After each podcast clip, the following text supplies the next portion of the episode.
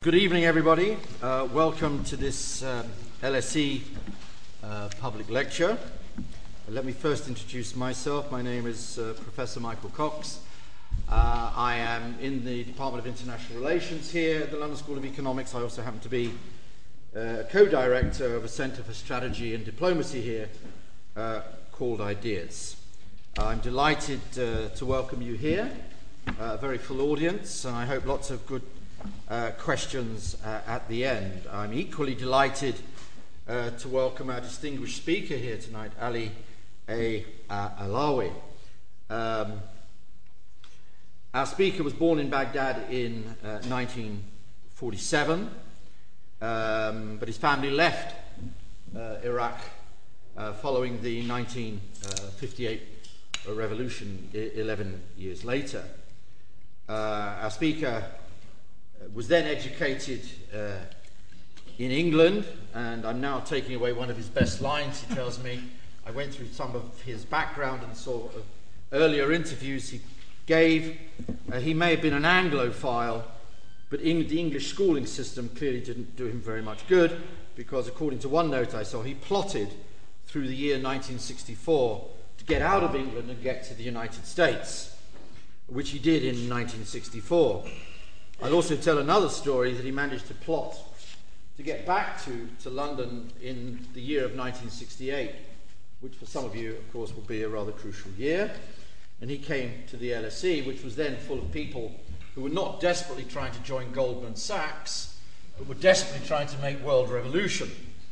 Uh, the world revolution, of course, uh, actually had some impact on your education at the LSE, because he said he didn't get much of an education at the LSE because the place was occupied and he left in March 1969 because the LSE was closed. And he went back to the United States again. Clearly, world historical events have constantly followed you and had an impact on your life, speaker.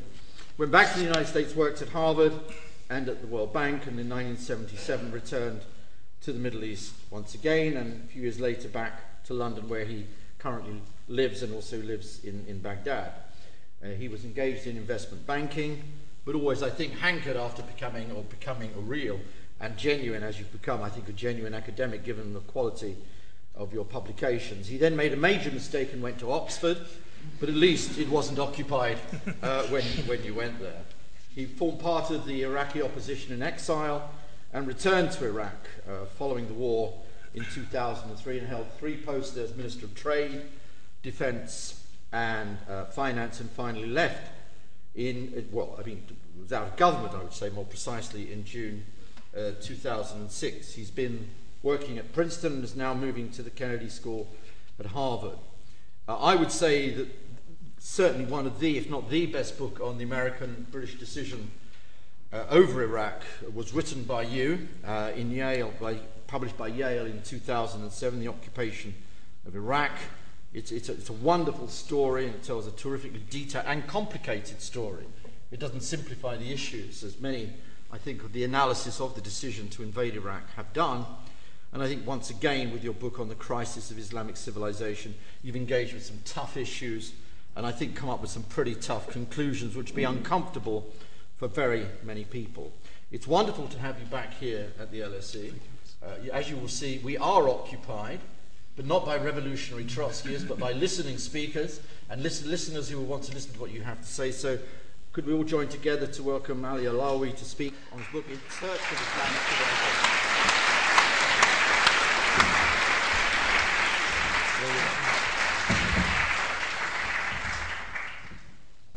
Thank you very much, Professor Cox, for this very kind introduction.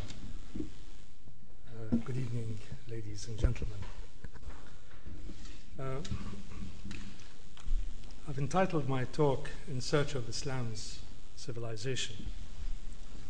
But uh, I'll try to give it a personal, personal angle, uh, mainly because I think it's rather difficult to uh, encapsulate such a huge uh, global, universal civilization as Islam in, in an hour or 45 minutes. So I will approach it from the way I experienced it, the encounter I had with Islam, and what led me to write this book, The Crisis of Islamic Civilization. Uh, I was born into a mildly observant Muslim family in Iraq. At that time, the 1950s, secularism was ascendant among the political, cultural, and intellectual elites of the Middle East. It appeared to be only a matter of time before Islam would lose whatever hold it still had on the Muslim world. Even that term, Muslim world, was unusual, as Muslims were more likely to, to identify themselves by their national, ethnic, or ideological affinities than with their religion. To an impressionable child, it was clear that society was decoupling from Islam. Though religion was a mandatory course in school, nobody taught us the rules of prayer or expected us to fast during Ramadan. We memorized the shorter verses of the uh, Quran, but the holy book itself was kept on the shelf or in drawers, mostly unread. The elderly still made the pilgrimage to Mecca to atone for their transgressions in preparation inevitable end. More, I think, as an insurance policy than an act of piety. I, I, don't recall ever coming across the word jihad in a contemporary uh, context. The political rhetoric of the day focused more on things like Arab destiny and anti imperialism.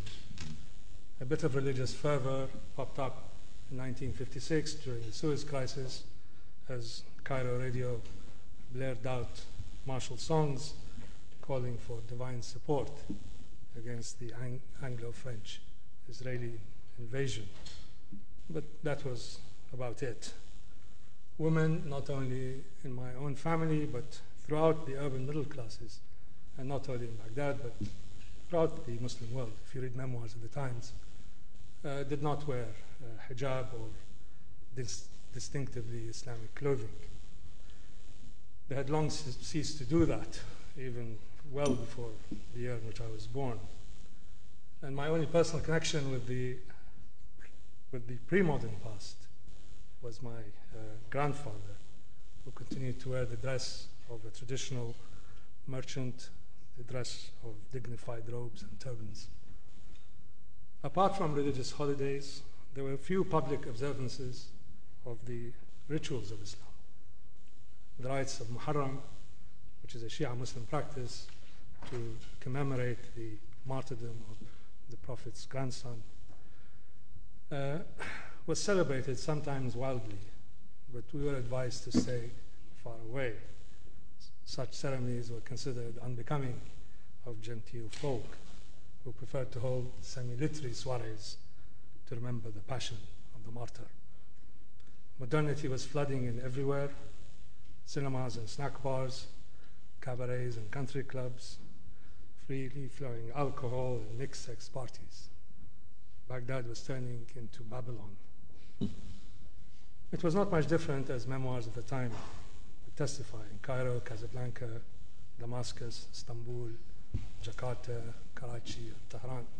I think if you meet anybody of that, that age group, I think they would have normally similar experiences, especially if they come from the middle, middle classes.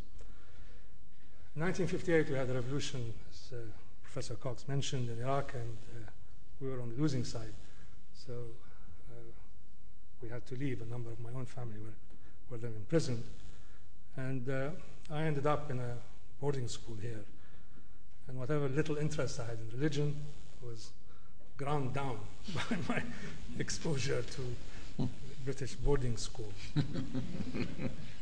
think, and I believe things have changed now, but in those days you had to go to chapel and endure endless formulaic sermons. And they left me with, I must say, a, a distaste for organized religion. But in hindsight, I can see that the seeds of my own interest in Islam may have been laid in, during this time. I instinctively reacted to the slights against Islam that ran throughout the curriculum.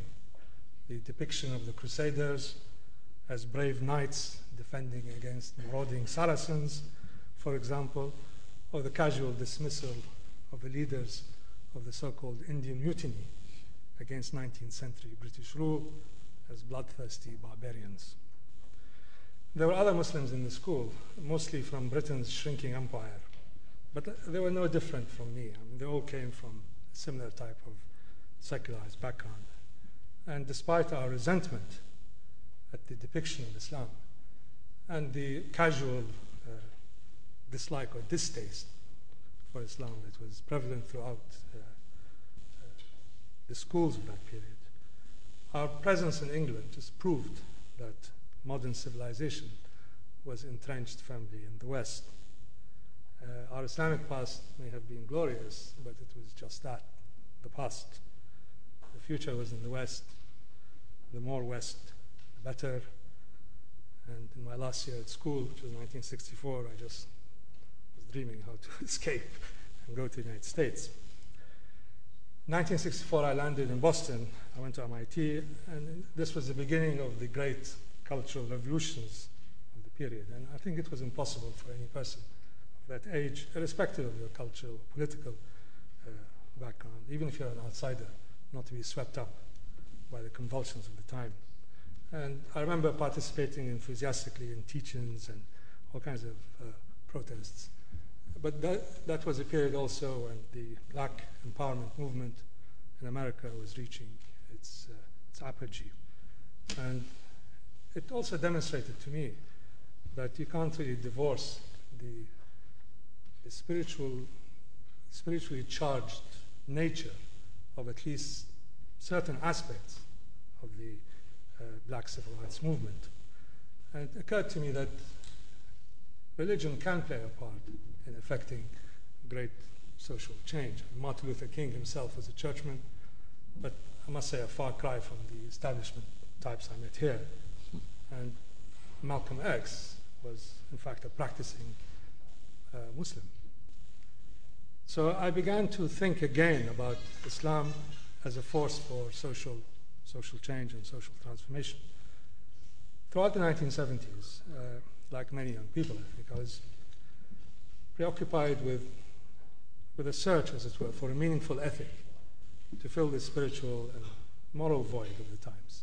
The 1970s were really like that. I mean, there was a great hollowness amongst uh, youth, partly to find, I suppose, a, a antidote to the excesses of the counterculture.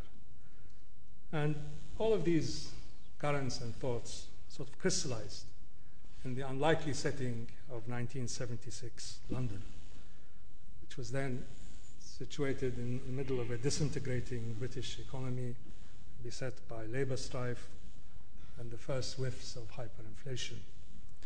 But between April and June of 1976, London was a host to something called the World of Islam Festival.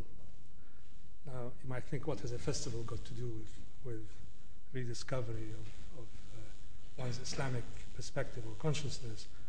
But that was really one of the landmark events, I think, in post-war London's cultural history. It was it took over the whole of the city. I mean, every major museum, every gallery, even the universities gave up their lecture halls to examine Islam from its uh, all of its all of its perspectives and to show the richness and diversity of Islam's culture and civilization to the West. And a very significant aspect of it is that it focused on the unity of Islamic civilization across its component uh, elements of nations, languages, and cultures. The festival itself was, I say it was animated by the spirit of one of Islam's great unsung heroes of modern times, the Raja of Mahmudabad.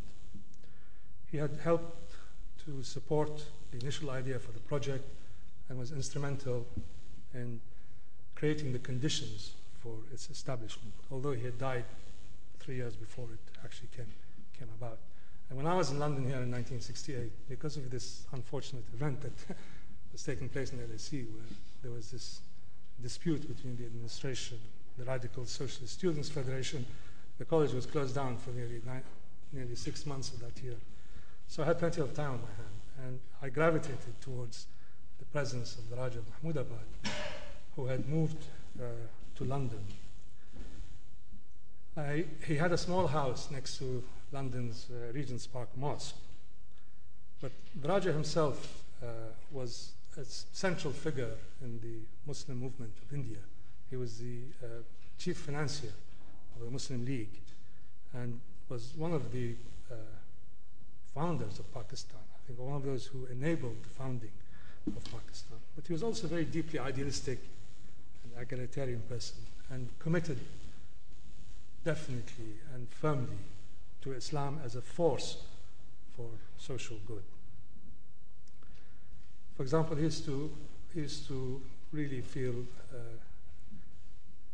complete, uh, he was deeply idealistic and egalitarian, and he, he went around frequently wearing coarse homespun cloth, uh, barefoot, merely to express his solidarity with the poor. In many ways, he was the Muslim Gandhi.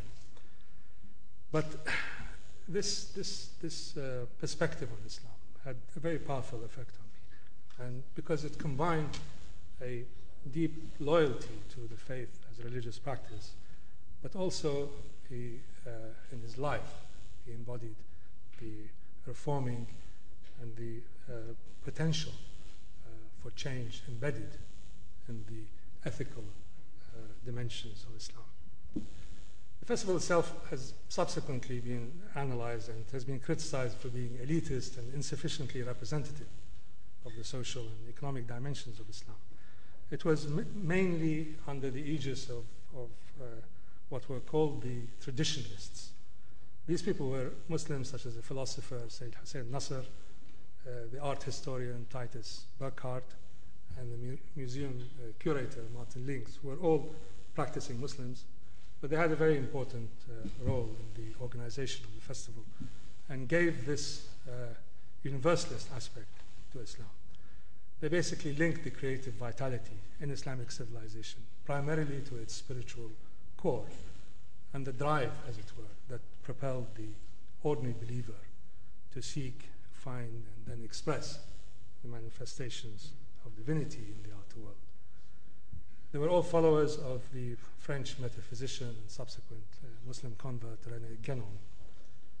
In time, of course, traditionalist thought has not really been free of controversy, either then or now, but uh, uh, its sort of eclectic understanding of Islam and other world, re- other world religions, and its assertion that all great religious traditions meet at some commonly shared higher principle of spirituality.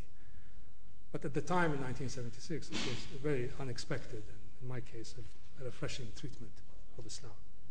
So without actually seeking it, I stumbled across an entirely new perspective on religion, one no less resonant with the possibilities for the future and the gathering forces of political Islam, which accelerated throughout the 1970s as Islamist movements began to rise in the Middle East and throughout the Muslim world.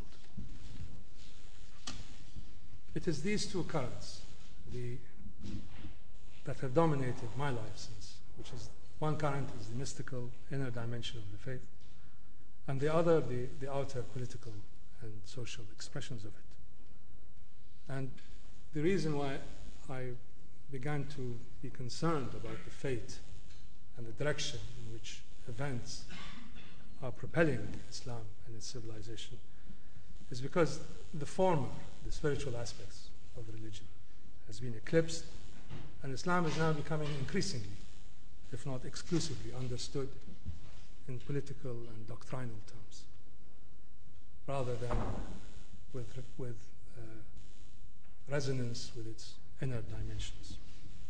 A few years after this festival, the world was turned on its head by the Iranian Revolution. Political Islam burst on the global stage, and whatever we may think of it, the Shiite led revolution embodied the hopes and fears millions of people around the world. And meanwhile, a parallel upheaval was engulfing the world of Sunni Islam with the jihad against the Soviet invasion of, of Afghanistan. It marked the rise of an extreme brand of militant Islamism. The people of the world, and Muslims in particular, were confronted with a host of questions and assertions about the proper place of Islam in society. Must Muslims strive for the establishment of an Islamic state? Is the Sharia compatible with modernity, democracy, and human rights? I dare say that every Muslim has been exercised in one form or another by the ascendance of political Islam, whether recoiling in alarm, perplexed and anxious, or enthusiastically embracing a more assertive role for religion and politics.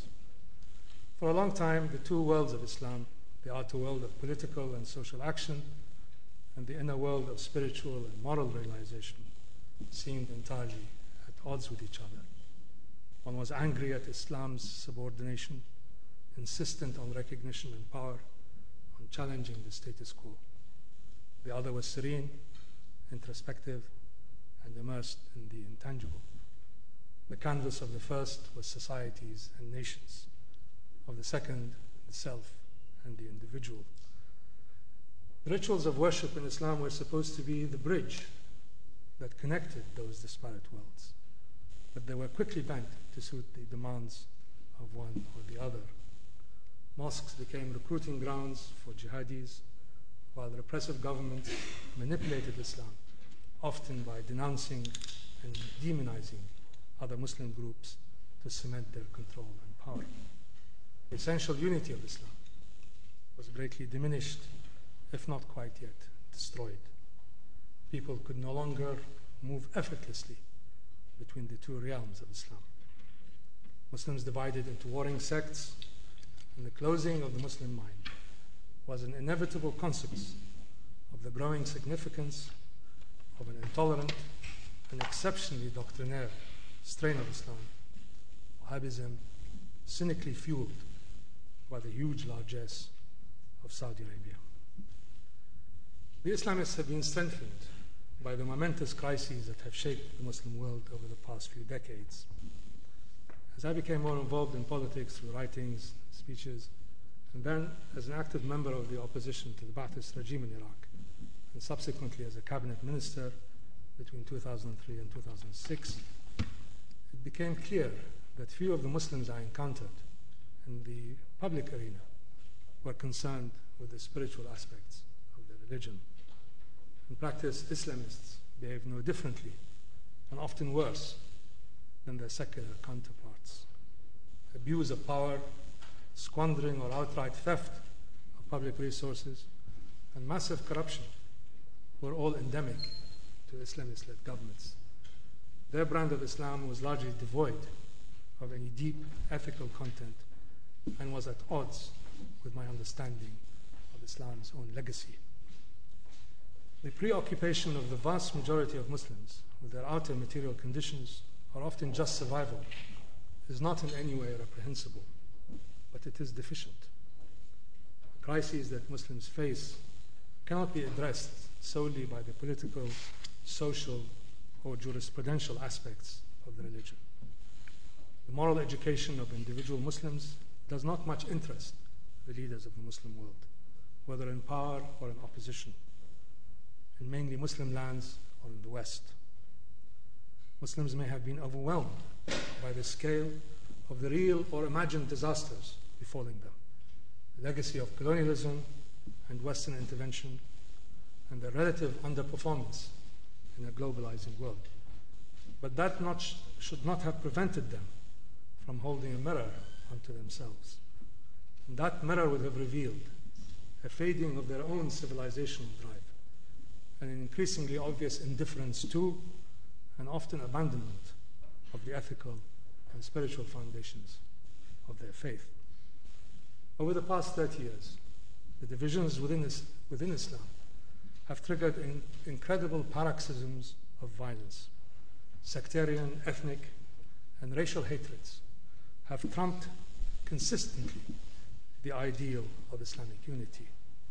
The Iran Iraq War of the 1980s and the internecine struggle that accompanied the withdrawal of the Soviets from Afghanistan are a few such examples. But it was in post Saddam Iraq, however, that the full extent of the, of the dissonance between Islamic political and religious life was laid bare. The murderous violence that was unleashed by radical Wahhabi inspired Islamists was sanctioned with laborious jurisprudential justifications from leading religious figures. Saudi based clerics applauded the egregious acts of violence and mayhem perpetrated by the Al Qaeda terrorists in Iraq, especially when they targeted the Shia, a heretical group in Wahhabi demonology. Those rulings were accepted by many Muslims around the world, and they legitimated the slaughter of innocent civilians. The brutal response of the Shiite militias that followed in its wake, a counter terror in its own right, targeted the Sunnis of Iraq. Hundreds of thousands of Iraqis were killed and millions displaced or exiled. The country descended into chaos and strife. Political Islamists of all stripes jettisoned entire ideologies, supposedly based on an Islamic reading of politics and ethics. Ideologies, I might add, for which many of their militants had given their lives. They were all scrambling in indecent haste to cozy up to Washington and to gain whatever political advantage they could in the post Saddam order. And when I say Islamists, I mean Islamists of all stripes. Not only are the Shia Islamist parties at fault here, but also, in a little known fact, the branch, the Iraqi branch of the Muslim Brotherhood, the Iraqi Islamic Party, was one of the principal supporters of the coalition and provided the needed backing that the, um, that the, the, the Anglo-American alliance required to maintain a kind of cover for their activities. Not once during my entire three-year stint in the Iraqi government did I witness an Islamist party, Sunni or Shia, promote an Islamic cause that they had earlier propounded in their manifestos. Gone were their proposals for an Islamic economy, an Islamic system of laws, or an Islamic state. The ruling parties were driven by an obsessive desire for material gain and power, and a desire to keep in the good graces of Washington. It was a sad and dispiriting spectacle. To me, it was sufficient evidence that Muslims had become divorced from the wellsprings of Islamic ethics. The search for a felicitous life, a harmonious and just society, and moral virtue, which in turn is a pathway to the unseen. Isn't the entire Quranic message for a believing Muslim addressed to those who believe in the unseen? It was there that I began to systematically reflect this dilemma. And the crisis that affected Iraq ended up in my writing this book on the occupation of Iraq. Iraq, you, you may know, is one of the most invaded countries in modern times. My, at last count, it was invaded five times since World War I. I think that beats all the world record. and I wanted to know why we ended up in this, this situation. The other, the other dimension was how can this magnificent panorama, which was the civilization of Islam, descend into this uh, terrible uh, condition where Muslims were at each other's throats for uh, dubious sectarian reasons. And I wanted to understand the factors behind the decay of the spirit of Islam and what the future might entail if that process is not halted or reversed. Islamic civilization, I believe, has its own perspectives on the relations between God and man, the individual and the group, the powers and responsibilities of the state, the appropriate balance between human rights and duties, as well as the nature of justice, freedom, and equality. In many ways, such views are different from those held by other civilizations, and in particular from the dominant global world order. And the reason, in my mind, is very simple because almost by definition, Islamic civilization has to acknowledge the role of the transcendent or the sacred or, or divine, or call it what you will. And if that element is absent, then Islam cannot modernize without diminishing the integrity of the faith. In classical Islamic doctrine, for example, individual autonomy is constrained by the individual's ultimate dependence on God. As such, the entire edifice of individual rights, derived either from man's natural state or a secular ethical, or political theory is alien to Islamic thought. The individual Muslim generates within himself or herself the virtues of the community, and vice versa. The result, ideally, is a bond between the individual and the group with little possibility of ethical atomization at the individual level or an oppressive conformity at the group level. The crisis in Islamic civilization, I believe, arises in part from the fact that Muslims have been unable to chart their own path into contemporary life. Islam as a religion or even as a remnant of a civilization has never fully surrendered to the demands of a desacralized world. Those who rule over Muslims may behave atrociously, continuing a venerable tradition of misrule, violence, and corruption that has long plagued the Muslim world. But tantalizing thoughts of what might be still reverberate among the masses and even among some of the elite. In the past, the Sharia connected Muslims' outer world with their inner realities.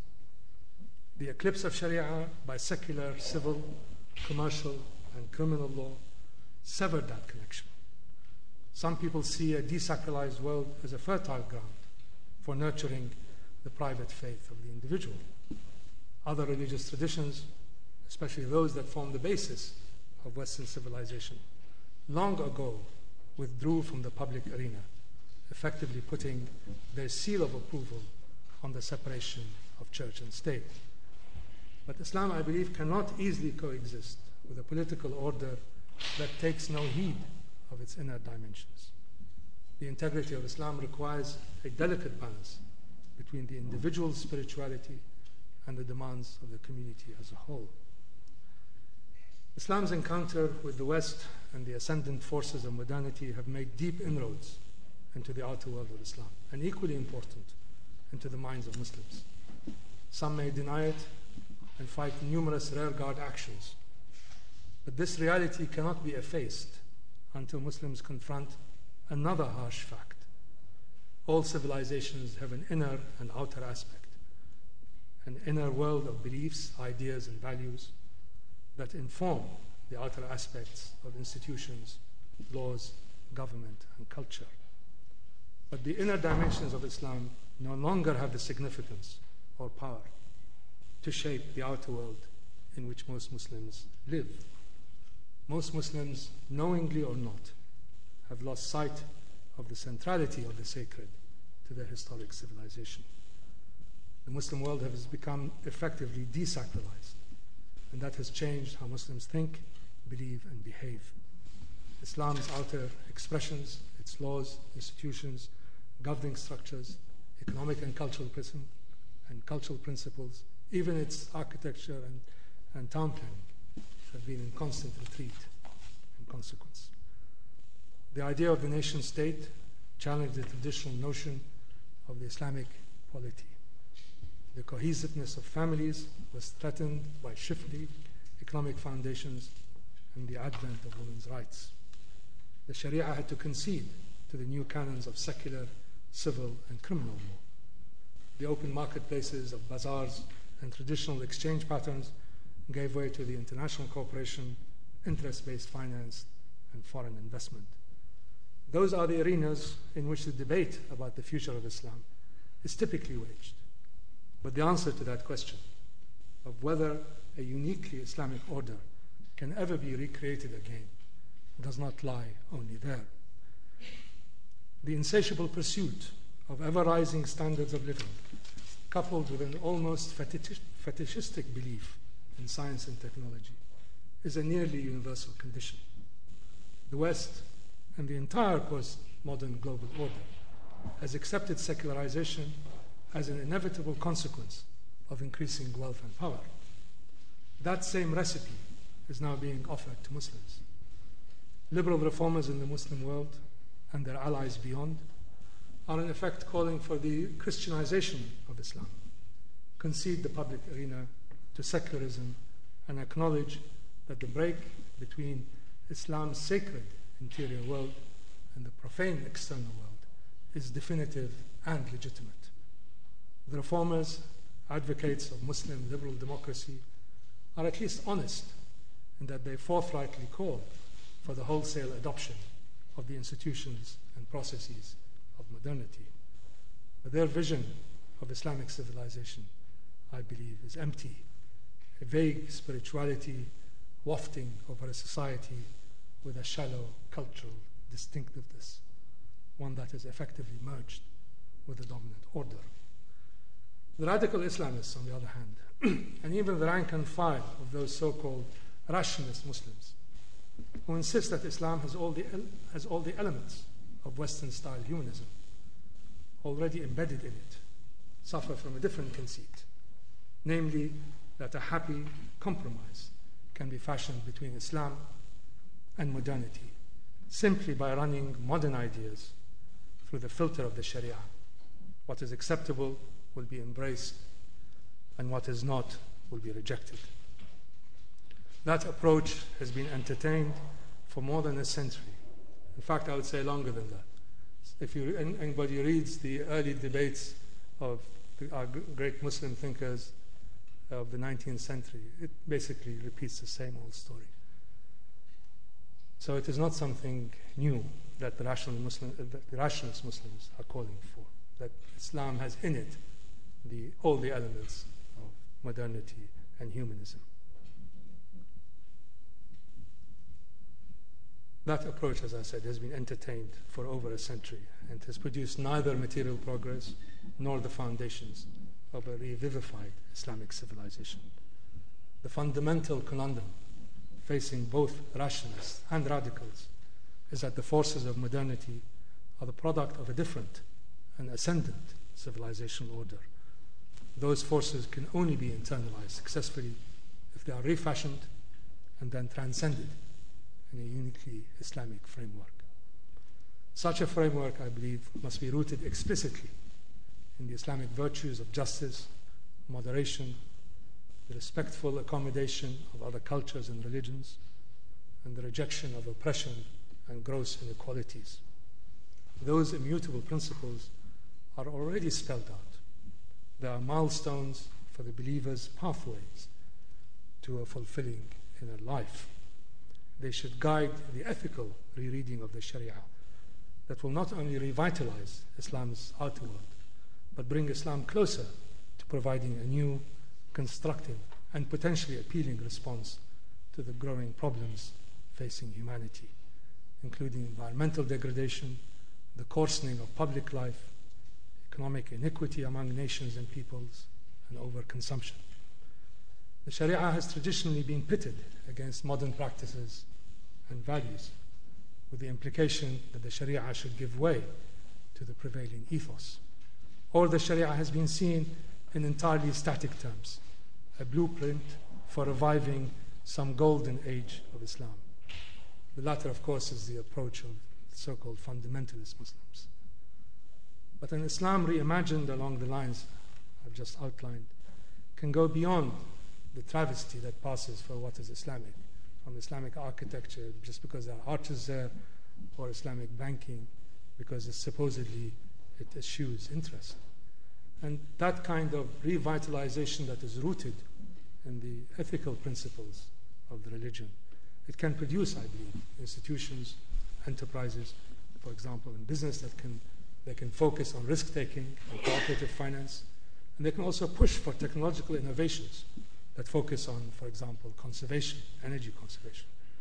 In the hard sciences, Islam can privilege research that seeks to reveal the unseen substructures that underlie the physical world, what the great theoretical physicist David Bohm called the implicate order. This has not been investigated with the, with the necessary energy, I believe, simply because it counters the prevailing methods of scientific inquiry.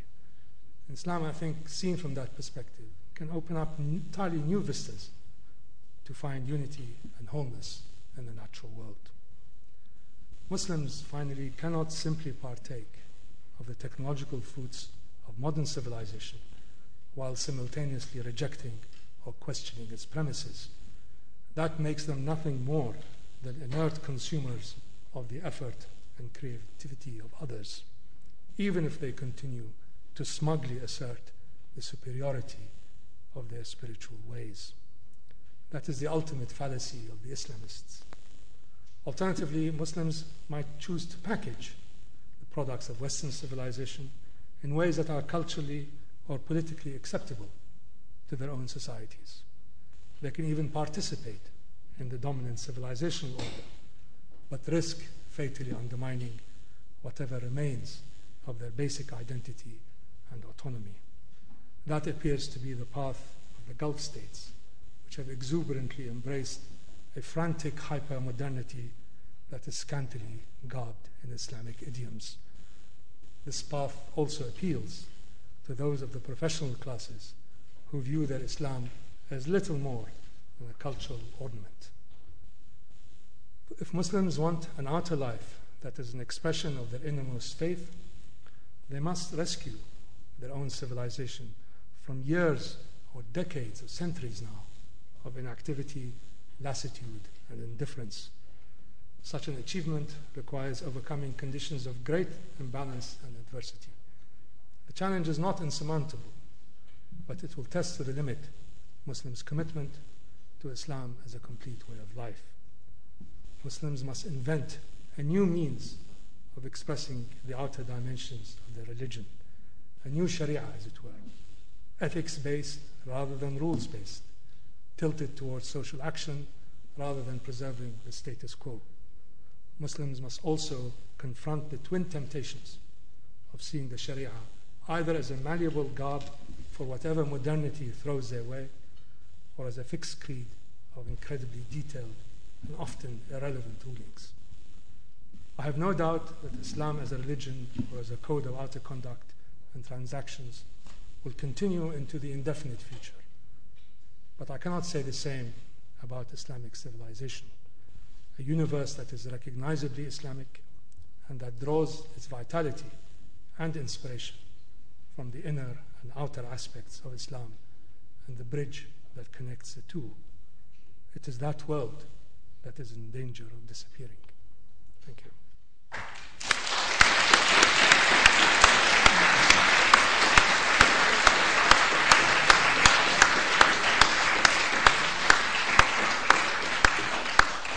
Do you stand there or do you want to look?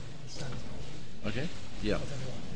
Okay. Um, if one or two people need to leave. Uh, okay. I, I think plenty of uh, food for thought and uh, let us, uh, if we could, if people are leaving, please leave as quickly as possible. I'll take uh, a number. Uh, I've got a number of questions. I'll I'll take two together, uh, Mr. Allawi.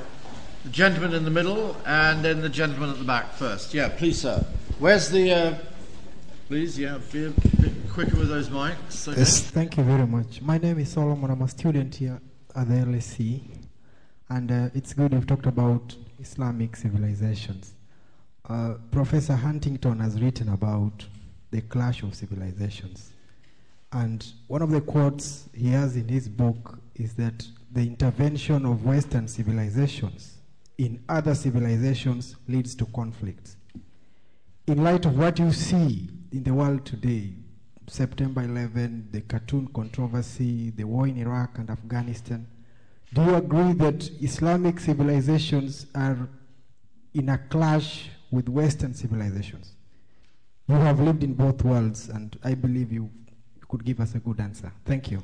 Thanks very much, Solomon. Could you pass the microphone back to the chap behind you? To, to, to then, uh, Ali, okay, please. a question on what is your opinion of Malaysia's civilizational Islam, and do you see that as a model that can be used in the Arab world? Sorry, could you ask that question again? I don't think everybody heard. What is your view of civilization, Malaysia's civilizational Malaysia's. Of the Islam Hadhari, and do you see that as a effective model for development in the Arab world? So two questions there. Was Sam Huntington right or not? and on Malaysia.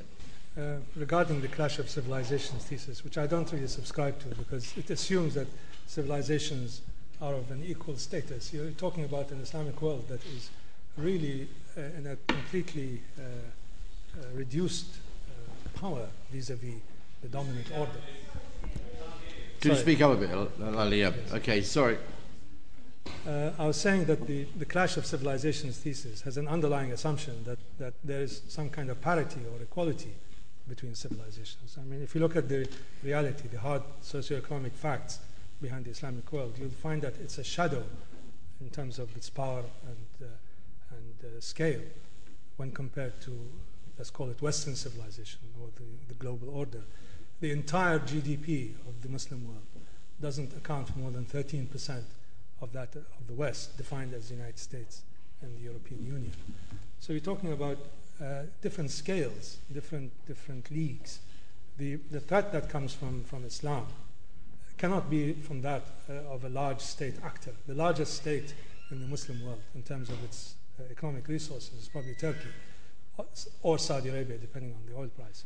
These are at best medium-sized powers. So, from whichever perspective you look at it, from the perspective of resources, from the uh, perspective of uh, technological output, from the perspective of, of uh, state power. there's no such thing as a champion of Islam on the global stage. And if you think in these terms, there, there are major powers that uh, underpin, as it were, the major world civilizations. The West, broadly uh, spoken of, has, is amply championed by the US and the European Union. China now, in one way or another, I suppose, embodies the Confucian ethics of, uh, of Asia. India, Hinduism is now uh, practically contemporaneous with the, with the state, of, uh, state of India, the subcontinent of India. But Islam does not have such a state, does not have a state actor of a sufficient size and scale to act as a serious uh, threat.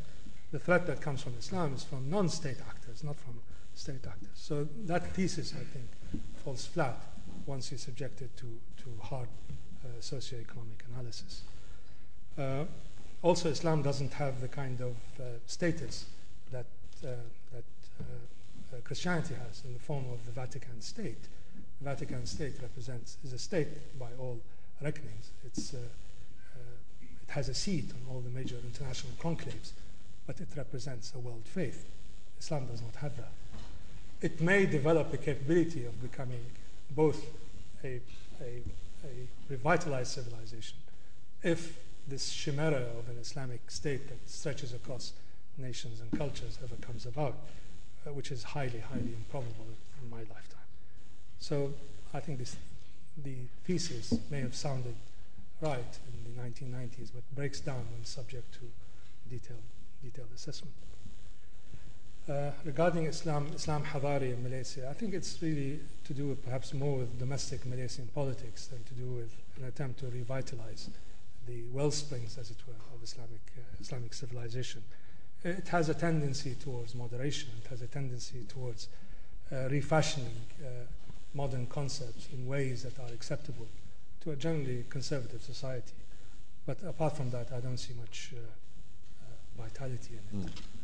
Uh, Indonesia is probably a better, better place to start because, in many ways, they are coming to terms with the political implications of, uh, of accommodating Islamist trends in politics.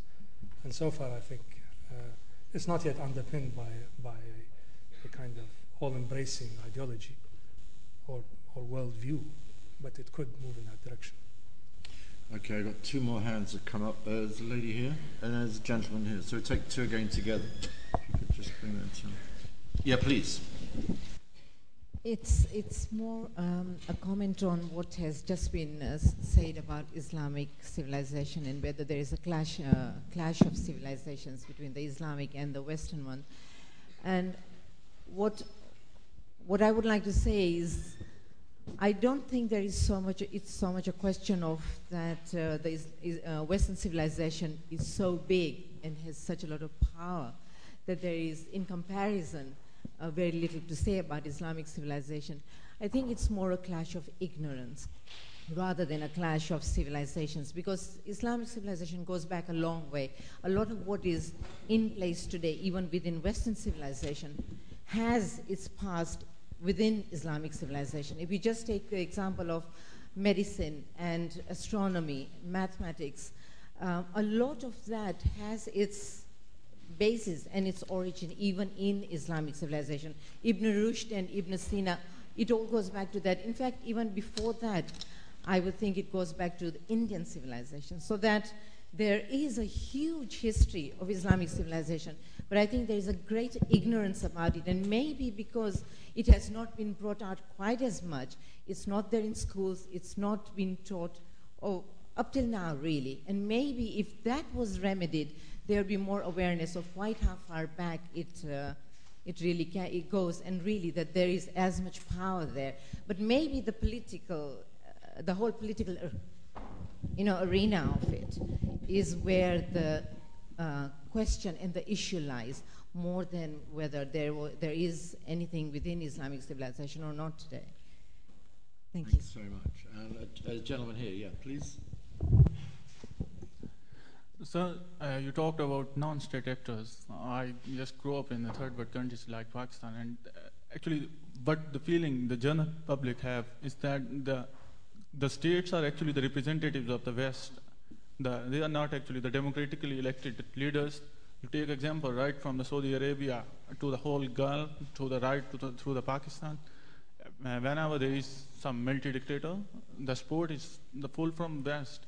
And there is a growing phenomenon that actually the, these are the non-state actors which are getting roots from the common society because the states, they are they're thinking that the states are not their representatives in actual practice. And the non state actors are coming up and they are actually patronizing the whole society.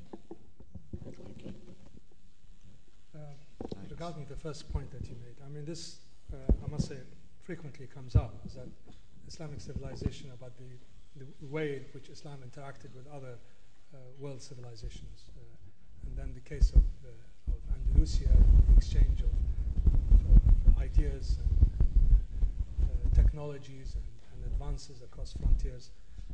But this really makes the point is that when you talk about Islamic civilization, you're really mainly talking in the past tense. You're not talking about great creative vitality that, that's peaked sometime in the, in the 12th, 13th century and appears to be to have been in significant retreat since then. Most of the world in which we live, modernity, I must say, owes nothing to Islam in the sense that Islam has not contributed to the main features of the modernity and postmodernity. It has been left by the, by, the, by the wayside. If you look at the roots, yes, but if you look at certain, certain interactions and exchanges between the West and Islam, you can, you can see that it happened by osmosis. There's no doubt about it. But the, what we're dealing with is a world that has very little of it that is connected with, with the, uh, the foundations of the Islamic worldview. And that is what I mean uh, by Islam, the civilization of Islam is in crisis. It has been unable to generate uh, values, concepts, institutions, processes that have any significance in the modern world, apart from the aspects of political Islam and the uh, religious life of the pious and the observant. Uh, the vast majority of people who are embedded in this postmodern do not relate to any of the aspects of Islam, which uh, they find uh, as helping, as it were, in the creative vitality that underpins the human project. So, if what, I'm, what I was uh, uh referring to in my talk, and as well as um, it comes out more in the book, is that these, these aspects, the vitality that used to be so palpable a thousand years ago, even 400 years ago, has been in constant retreat since the advent of modernity. So either Islam uh, throws up its hands and says that in terms of the outer world, we really have very little that can be attractive to humanity beyond what postmodernity offers, and that we become a private retreat into the private space, as most of the world's spiritual traditions have.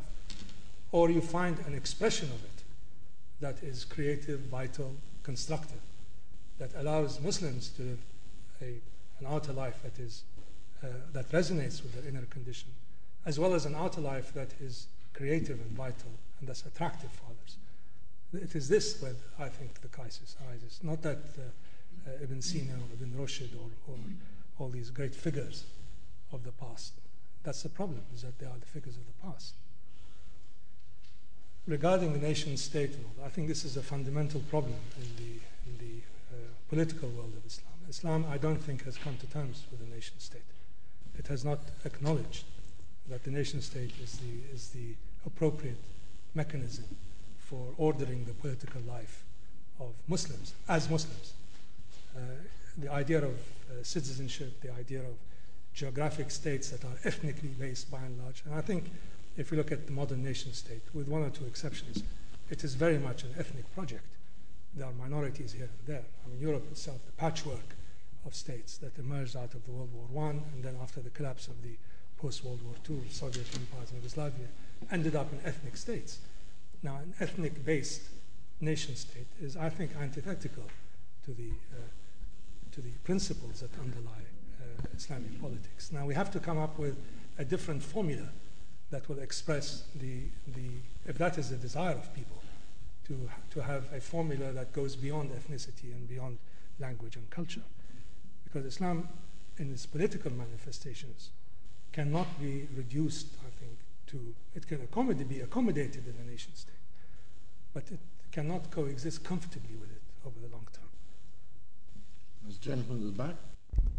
Yep. Edward Davey, LSE. As an academic, a historian, and a politician, how would you evaluate Barack Obama's recent Cairo speech in terms of its academic rigor, its historical analysis, and its political acumen? Did everybody hear that? Yeah? Oh, okay. The words Barack Obama appeared and everybody smiled. I noticed that. That's, that often happens these days. Have You notice? Ali, why did you pick that question up, Chris?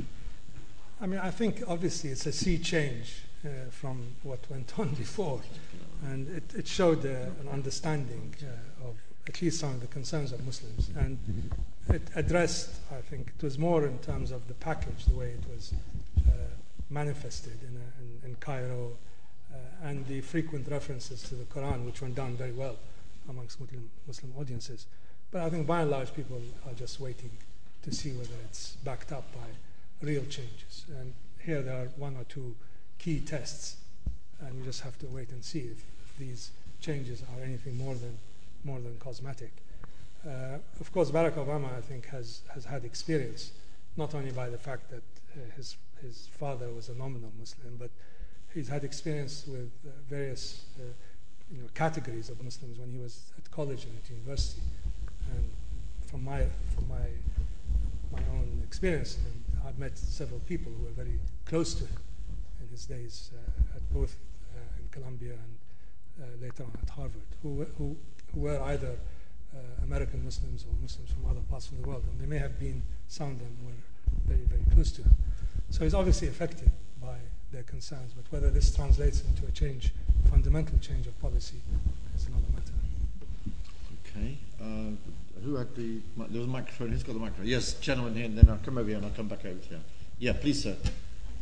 Uh, thank you very much for your talk. A lot of uh, what you said, uh, uh, I understood and and believe in in terms of that institutes and groups in the Middle East or or in the Muslim world in general are trying to superimpose an Islamic image on the nation that they reside in uh, without the spirit of it being there. Uh, but, you, but the one thing that I didn't understand uh, was that you said they were trying to promote a laws based uh, Islamic uh, society rather than an ethics based Islamic society. From what I understand, is that Islamic law one of its its intent is to one of its intention out of one out, one out of five is there to preserve religion and uh, religion, life, uh, honor, also wealth. But doesn't that provide, I mean, theoretically speaking, an infrastructure uh, that uh, promotes ethics? Because you cannot really get inside people, you cannot uh, provide a psychiatrist for every individual in Muslim society, but you can just provide laws that allow certain values to grow in people naturally. As soon as you give people the proper effects, the causes will will automatically come out. Uh, I hope you understood what I was trying to get at. Thank you. Just take that as one question. I've got a lot of hands. I'm going to try and bring around to as many people as possible, please. Well, I mean, what, I'm, what I was trying to say is that you cannot take the inherited, the legacy of the Sharia in its detailed rulings as being the entirety of the manifestation of Islam's ethical foundations. It, the, uh, the whole corpus of the Sharia has grown over centuries, and some of the detailed rulings involved in there counter, in my mind, more basic principles, like principles of fairness, uh, equity, and justice. And you can go across the board and find out that the rulings that way, the way in which Sharia derives its rulings is not necessarily going back to the first principles of virtues, as it were, embedded in the Quran. They go back to predecessors. So it's like a whole uh, mountain, as it were, of legislative rules that have grown over time, with some some some uh, uh, changes taking place from time to time. But the fundamental corpus of it is basically a continuity of rulings that have gone on for a very long time. What has, what has, what has happened recently, I think, when I say recently, in the last few decades, is something much more dangerous. While in the past, the, by and large, Sharia was quite flexible, it was very, very uh, infrequent that you got firm rulings about anything. There were certain core rulings that stayed over time. Most of the schools, most of the main schools, if you ask for detailed rulings for whatever case you might have been uh, exposed to, most of the great fuqahas, most of the great uh, jurists would not comment, would not give a specific ruling. This has changed in the last 30 or 40 years, primarily because of the rise of the Wahhabist inflected schools. They have basically legitimated the notion that you can get detailed rulings for every condition and circumstance that a Muslim can face. So you have this entire corpus of laws and rules now that govern the most detailed behavior. This was not the case before. It was very, very infrequent that you got, you know, fatwas being given by learned, learned jurists. And when I say you have to be careful about reforming the Sharia from that perspective, reforming it can very well lead to the opposite of what you want. Reform of the Sharia, in fact, was one of the main calls, one of the main cries of most of the Wahhabist inflected movements and the Salafis. So, reforming it in order to modernize it, you might very well get a different uh, outcome than, than, than what you are seeking. You, I believe in order to use the Sharia as a constructive mechanism for revitalizing Islamic life and civilization, you have to go back to the ethical foundations in the Quran, not in the, not necessarily rely on this entire corpus, some of which I think has, has, has gone beyond its, uh, its, its utility. Well, I think I understood both the academic and moral justifications for your call for an, an Islam reimagined, a new framework. What I don't think I follow is how you how you're calling to actually practically implement that, or what institutions do you believe would actually be the be able to provide that transition. I'm just wondering, perhaps it's through my own misunderstanding, but do you think you could just dig into some depth? Thanks.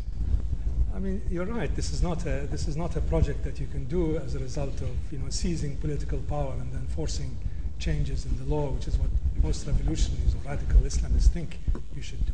This is a, a civilization process that can take place over decades, if not centuries. The, the, the, there are certain key aspects to it. I think One of them is that you have to re, refocus on the ethics of Islam. And, and, by ethics, I mean that there has to be rulings, there has to be an entire jurisprudential basis for changing what we think are uh, rulings that are basically deleterious to the, vita- to the vitality of Islam. As I see it, Islam is composed of, it's really a tripod.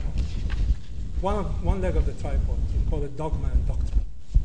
The other leg is the uh, uh, jurisprudential rulings and the Sharia, which dominate the outer life of transactions and Muslims' uh, religious observances.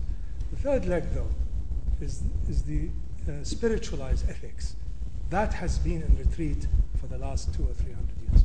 Very, very few people now recognize the centrality of the spiritualized ethical systems that were embedded in the past in, for example, Sufi orders or in chivalric movements, futuwa, which governed the entire work patterns of people. People's daily lives were ordered by the, these highly spiritualized ethical actions in their workplace. Uh, I'm not saying go back to the, the, you know, to the patterns of the 19th or the 18th century.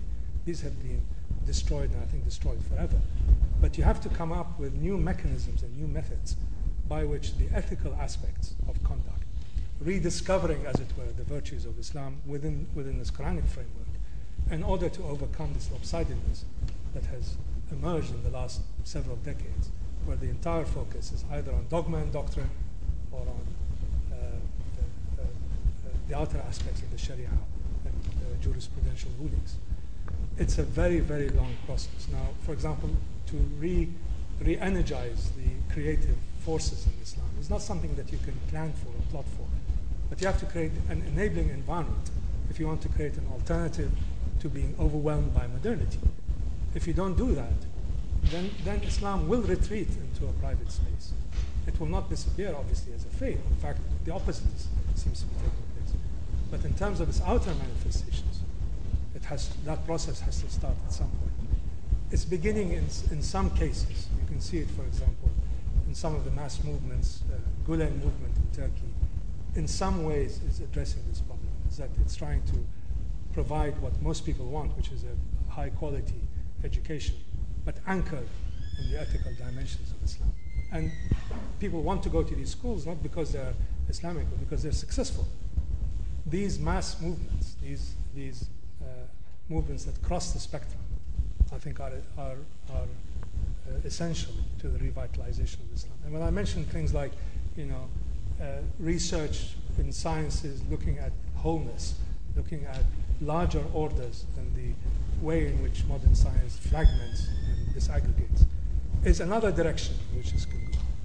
But things are not, not necessarily moving in that. So it will take, I think, a great deal of effort to revitalize Islam to the point where it is able to uh, continue to offer a serious alternative to its adherents than modernity post-modernity. Okay, I, I'm conscious. I, I, I'll bring. I'll, can I, I'll bring you. in.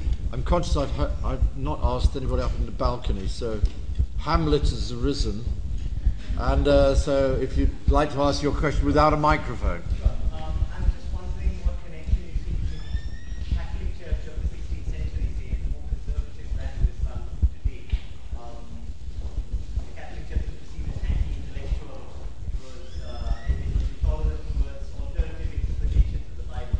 And I wonder, just wondering what potential you see for the internal, uh, the internal revolution of the sort that was led by um, Martin Luther. I, I'm going to take a couple. The gentleman here has been waiting a long time, so I want to bring you in. Sir, uh, my name is uh, Qasim Awan and I am from uh, you Pakistan. put the mic closer up to uh. Pakistan Zindabad. And my question is uh, that by modernization, do you mean uh, like uh, alcoholism, having children without marriage, or by modernization you mean having uh, a better system of distribution of income in the society, by having a better system of agriculture, by having a better system of uh, communications? If you mean the second one, then I think Islam is totally compatible with this uh, mode of modernization. And regarding this clash of civilizations, I think this is not a clash of civilization. This is a, just a clash of interest or between different countries. Like uh, uh, uh, an army came to your country uh, in search of WMDs, but their real purpose was uh, this uh, oil. And this is not a clash of civilization. Basically, this is a clash of interests. Okay. Uh, can you bring, I'll take one more question here. Gentleman's had his hand up almost since he sat down, so you better ask your question now, sir. Please. My name is Christopher Lutis, and my question is how do you interpret the influence the ruling families in some strongly Islamic states could take or are taking on the development of Islam's civilization, also in terms of social equality? He's also holding a copy of your book there, so I think you better give him a good answer as well.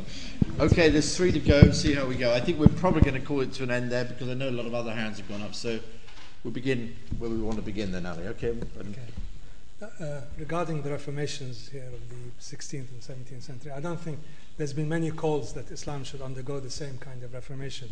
I hope it doesn't do that, simply because uh, 200 years of the Reformation led to millions of people being killed in various wars of religion. Uh, I read that uh, the population of Germany at the beginning of the Thirty Years' War was around 18 million. By the time it ended, it was around six. So it is not something that you would wish upon the Muslim world to have this kind of, that kind of reformation. Uh, as for the Catholic Church losing its power and losing its authority, I mean that happened over a long, long period of time, and the fact that that it has some moral authority left is, I think, a vestige of its of its uh, of its the way it has, has evolved over in, in the case of Islam, it, trying to reform it in that sense, that is to to modernize it, quote unquote, with through various fatwas and so on, I think it's bound to fail. It's bound to fail. It's being tried because what you're what you're doing is positing certain desired outcomes and then trying to force religion into it trying to squeeze, as it were, the way in which rulings are made, the way in which people's values uh, uh, evolve and, and, and become cemented, push them in a certain direction that's already predetermined. So the, you, you will get a great deal of resistance to that. And in fact, this is what has happened, for example, in Turkey. And Turkey has been, since the Ataturk uh, reforms, if you want to call them that, of the 1920s, it's been led by a determinedly secular ruling, uh, ruling elite, the military bureaucratic elite that led Turkey.